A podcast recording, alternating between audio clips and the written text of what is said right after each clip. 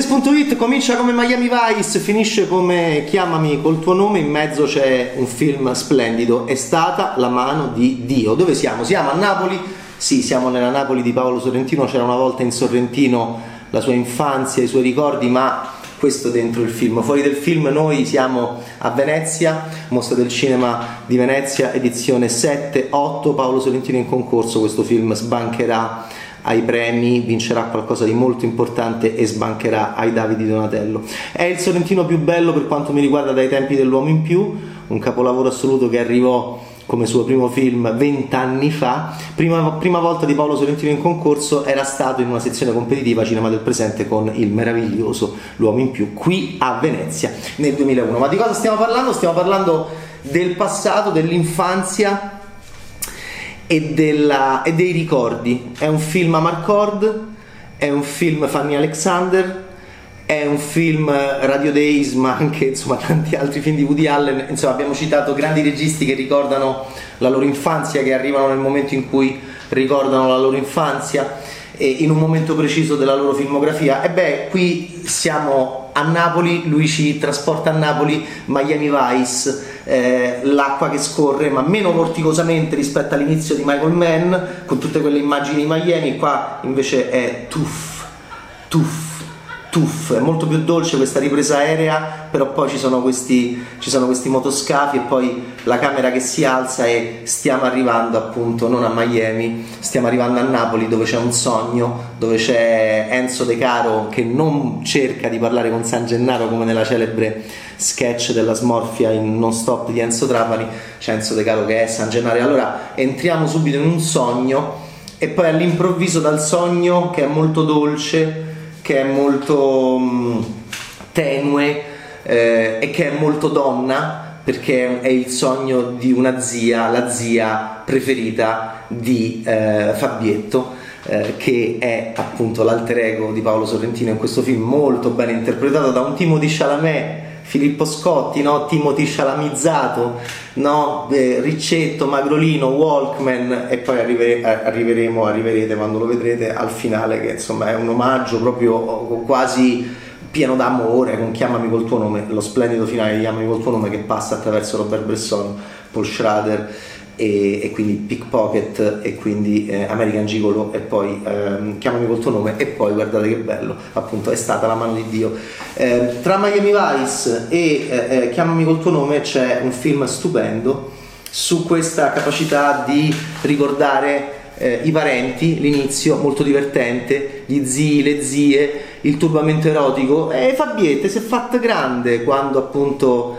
si scoprono le nostre prime erezioni e qualcuno se ne accorge, Sorrentino è molto elegante, non filma ma filma, ma filma diciamo la, la, la, reazione e questo erotismo familiare, questa, questo umorismo familiare,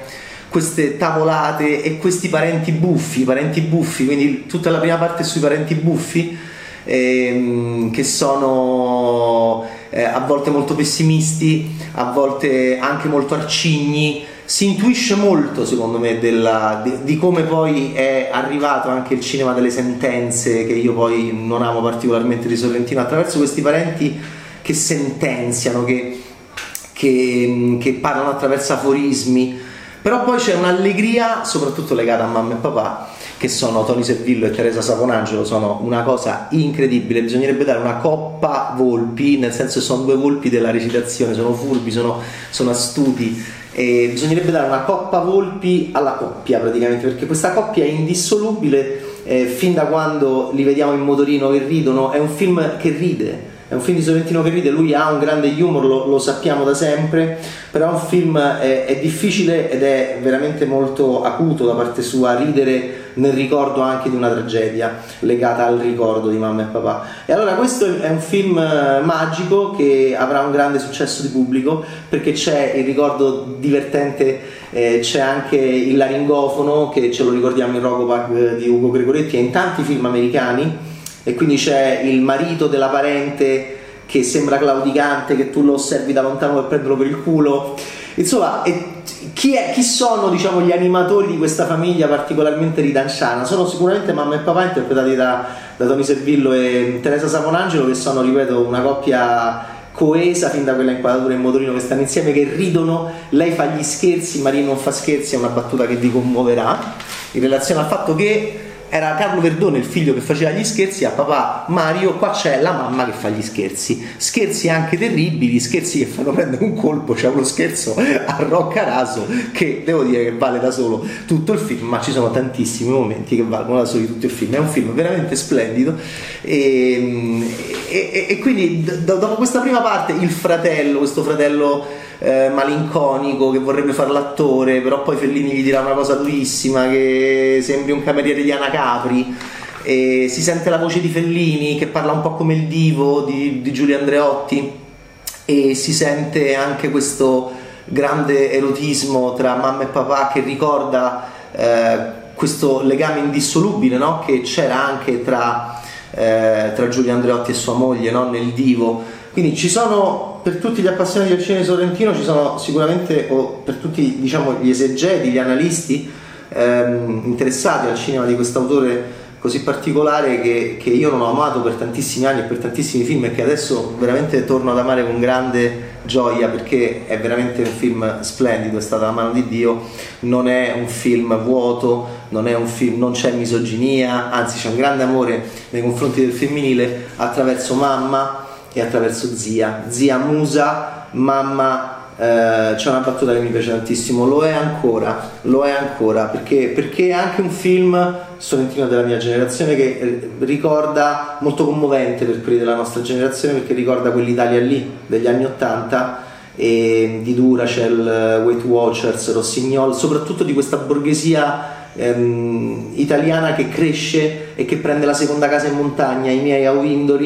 i suoi a Roccaraso, sempre Abruzzo, e l'aria buona è Cafona, però in realtà l'aria buona è la montagna e, e, e andiamo lì con gli sci Rossignol, quindi per noi ragazzi degli anni 80 è un film sconvolgente perché non, solo, non ci ricorda solo l'oggettistica le marche, ma ci ricorda quel momento che vivevano le nostre famiglie e quei padri, quelli, quei maschi italiani che non siamo più e che non ci saranno più perché erano maschi potenti, erano maschi anche traditori ed era qualcosa che faceva parte del tessuto sociale del nostro paese che stava anche e sta anche nella famiglia di Fabietto attraverso questo papà che però è, eh, che ama le, le, poesie di Edoardo De Filippo. Prima grande intervento di Edoardo De Filippo in concorso a, a Venezia poi ce ne saranno altri. E, e via. E allora vediamo questo inizio così bello il sogno poi le risate poi l'osservazione eh, Fabietto è un uomo a bocca aperta, è un uomo a bocca aperta, sarà a bocca aperta come Woody Allen anche in, in Provaci ancora Sam, sarà a bocca aperta anche davanti al cinema perché sì, è Paolo Sorrentino, quindi crescerà in lui questa passione per il cinema, c'è il VHS diceva una volta in America e c'è il fratello che vuole andare a lavorare per Fellini ma forse c'ha appunto c'ha sta faccia da cameriere di Ana Capri e chissà che cosa succederà. E poi, e poi ovviamente è stata la mano di Dio. Maradona è un contorno è una sorta di, di Dio che Sorrentino non filma o filma da lontano è bellissima la scena in cui vanno a vedere gli allenamenti. Maradona oppure Maradona oh ma è Maradona in macchina ma Maradona viene o no c'è questa Napoli molto ben raccontata appunto dal documentario stupendo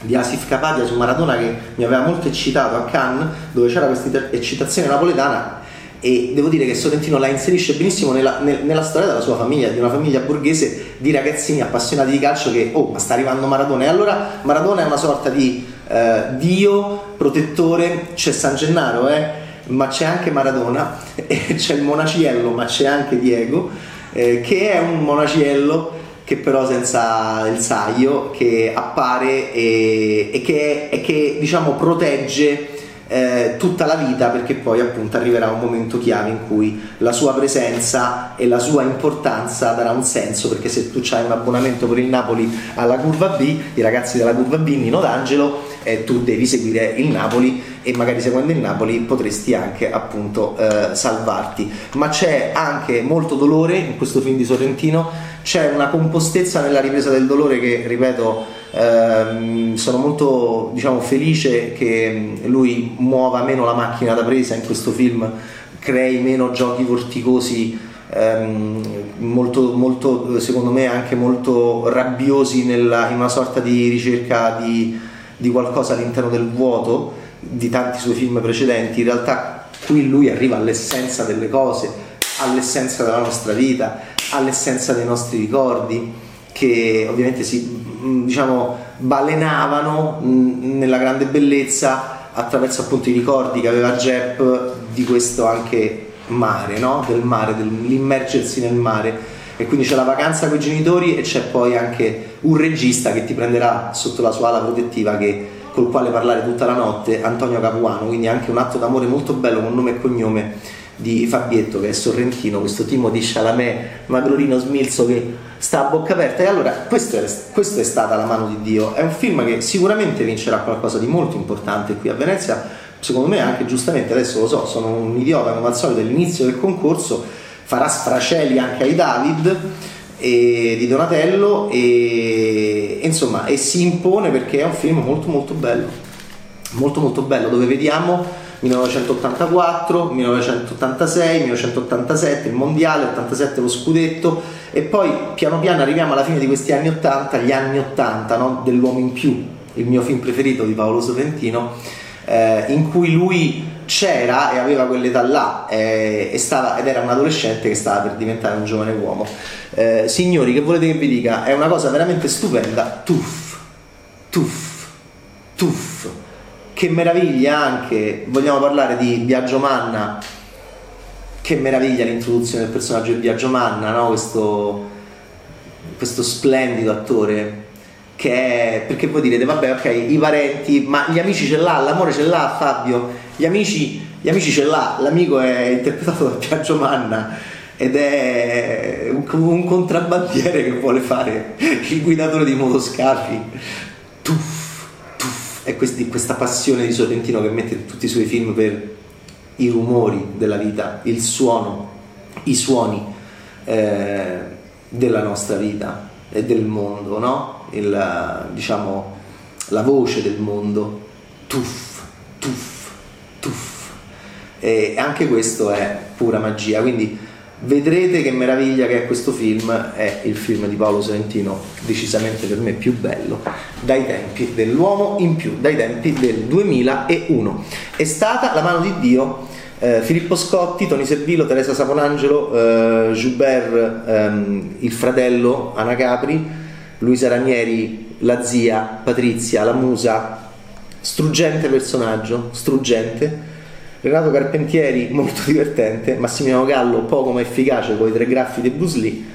e Betty Pedrazzi, la baronessa. Sì, c'è anche per noi che diciamo, abbiamo contestato per tanti anni, almeno per me, questa sua attrazione no? uh, morbosa e molto poco critica nei confronti del, dei ricchi del potere che poi ha portato secondo me a un cinema estremamente inefficace e ambiguo ideologicamente